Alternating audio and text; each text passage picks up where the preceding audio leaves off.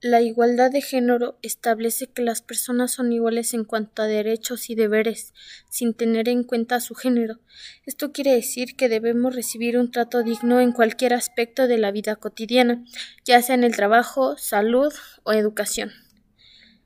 El trabajo es un derecho universal al que toda la población en edad laboral debe acceder en, en escenarios equitativos, seas hombre o mujer, Debes contar con igualdad de decisiones laborales, salarios, horarios, ascensos, vacaciones, prestaciones, etc.